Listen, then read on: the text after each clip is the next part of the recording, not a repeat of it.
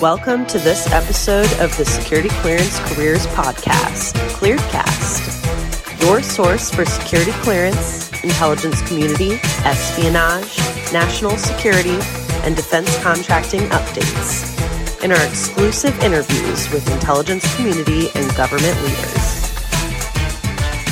Welcome back. I am Sean Bigley, and I'm here with my co host Lindy Kyzer of clearancejobs.com. We're talking this segment about recent, rather astounding news for a lot of folks outside the national security community, which is this case in Massachusetts of a young man who uh, was apparently disgruntled with the government and decided to utilize his security clearance and go online and, and share a lot of classified documents. I'm sure everybody's heard about it now. Lindy, you know, one of the things that has surprised me about this is the extent of chatter, if you will, uh, out there in government, whether on Capitol Hill, in the media, about why does a 21 year old have a, a, a, top secret SCI clearance? How could somebody that young and that low level in the National Guard have access to this sort of highly classified information when there's really no clear nexus between the information and the job that they're doing? So I'm curious. Obviously, on clearance jobs, we have a tremendous amount of not only cleared candidates, but employers. And I, am curious to kind of get your sense as to, you know, how unusual really is this to have a 21 year old with a top secret SCI clearance? Not at all unusual. And when I saw all of that pushback, it made me die a little bit inside because I feel like there was so much ignorance around this issue and the fact that we need young people in national security careers and that we have a vast number of 18 to 21 year olds who have a top secret security clearance because they are performing intelligence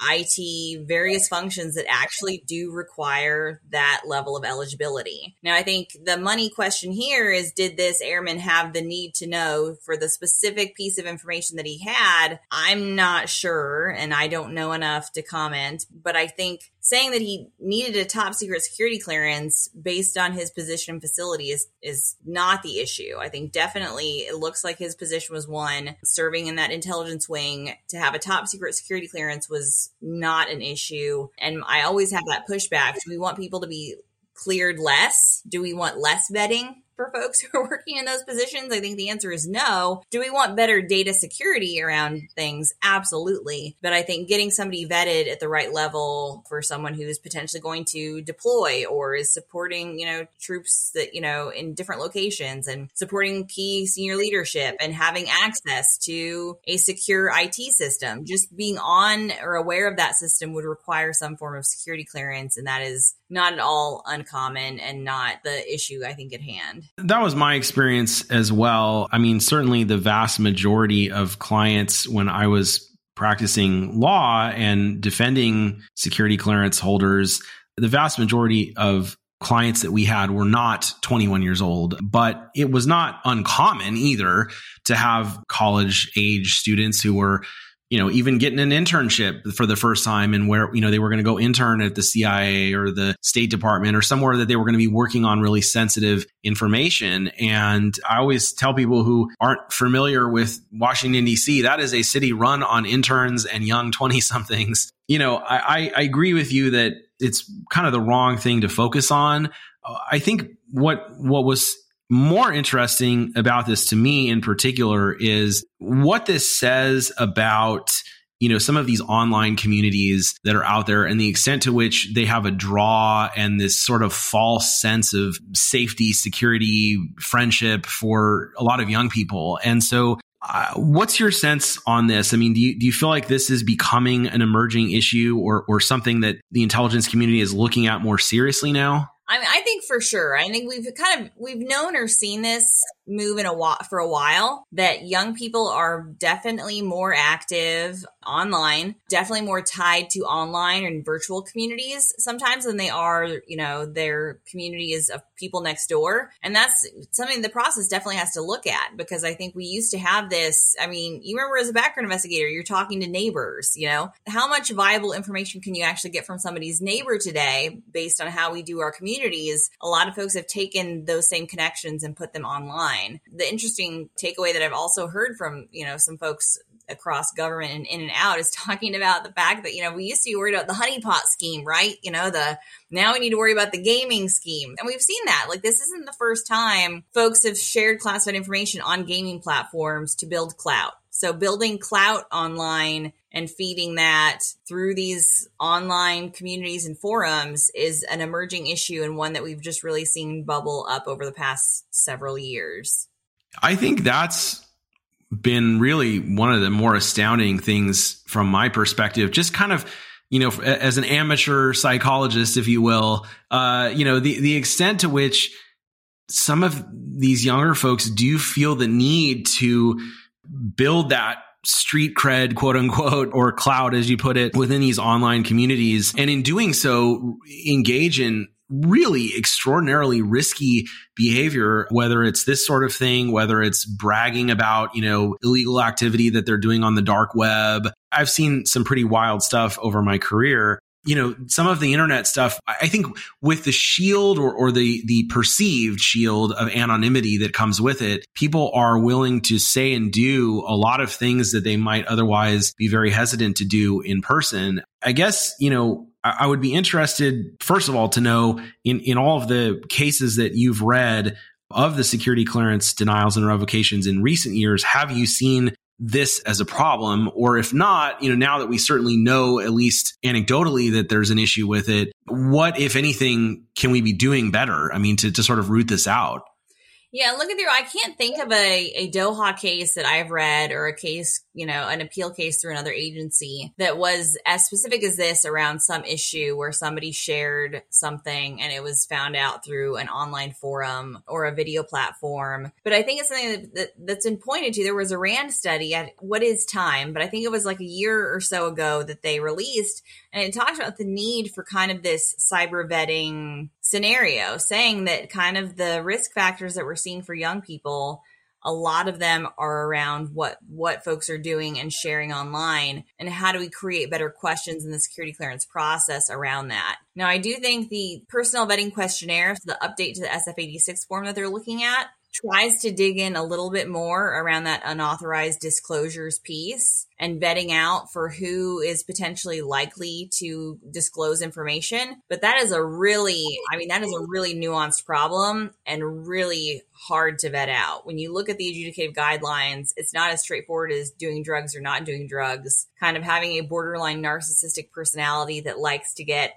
recognition on the internet is I mean, you're a former background investigator. That's that's a tough one to to figure out. 100%. I mean, I I do think where potentially this sort of thing can get picked up with the existing process is at least in theory I, I my my sense is that you know somebody who's engaging in that type of behavior online and demonstrating that type of, you know, narcissism or, or, you know, willingness to take risks. Presumably there's some spillover of that in their personal life where people who are being interviewed, for example, as references might be able to say, yeah, you know, I've got some concern about this, this person you know, if they don't have anything to back it up with and it's just sort of general concern, that's not enough. There has to be some sort of concrete evidence of poor judgment or reliability issues or, or something along those lines. I do think that this is certainly something that's going to have to be looked at more seriously going forward. I'm somewhat leery just as a general principle of, you know, government involvement in the internet. I mean, I think that, you know, most of us are skeptical of government meddling in personal affairs and, and things like that. But when it comes to security clearance holders, there have been some suggestions that I've heard floated recently, eh, which are, you know, for example, requiring people to list usernames that they use for any online forums or uh, social media or anything like that on their SF86, much as crypto now is being required to be reported to the IRS because, you know, that was the wild west of, of, finance. So have you heard specifics recently about anything like that? Or is this still sort of in the very early stages? I haven't heard specifics. I, I, my impression was that that was going to bubble up because the social media monitoring piece of it has been on the kind of this drumbeat that we hear. Why isn't the government doing this? But my pushback here is even with social media monitoring, you would not have figured out this breach. So I feel like tamping down the data happens at the point of where the spillover happened, where the individual is accessing the information. I think we're coming at it from the wrong side. So I think people want to attack the policy and the vetting process right now. I don't think there was anything wrong with the vetting process or anything in policy that would have caught this guy. What you need to ask is why was he accessing what he did and was he accessing things that he shouldn't have? And that's where I think the government should have a process to say, because we've seen it with, with other cases with Reality Winner, with Snowden. They were all at some point accessing things beyond what they needed to. And there are so many technologies right now, and uh, there are people dying to take the government's money to help with this right now. I feel like so. To how do we track that side of it? I don't I always push back. It's not a security clearance policy or even a vetting process issue. It is an access to classified information issue. And we should have the expectation of privacy. I still want my privacy. I want to be able to go to all of the crazy online internet sites I want to and have my First Amendment rights. But like we've talked about before, once I access a government system, I get that notification that they're monitoring what I do and I should not have that expectation. So the minute that airman started printing documents for the love of Pete, somebody should have asked why in the heck?